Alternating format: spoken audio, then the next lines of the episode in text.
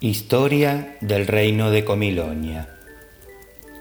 En el lejano y antiguo país de Comilonia, al este del ducado de Bebebien, reinó en primer lugar Comilón el digeridor, así llamado porque después de haberse comido los fideos, roía también el plato y lo digería como si tal cosa.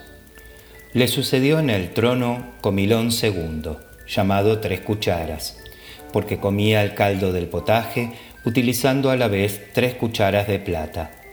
Dos las sostenía él con sus manos y la tercera se la aguantaba la reina, y pobre de ella si no estaba llena.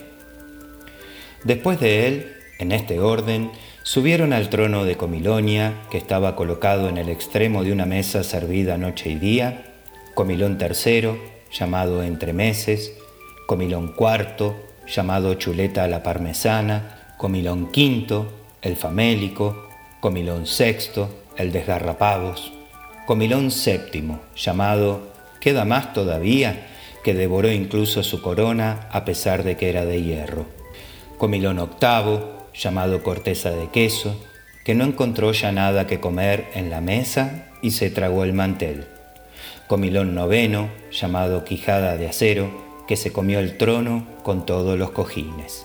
Así terminó la dinastía.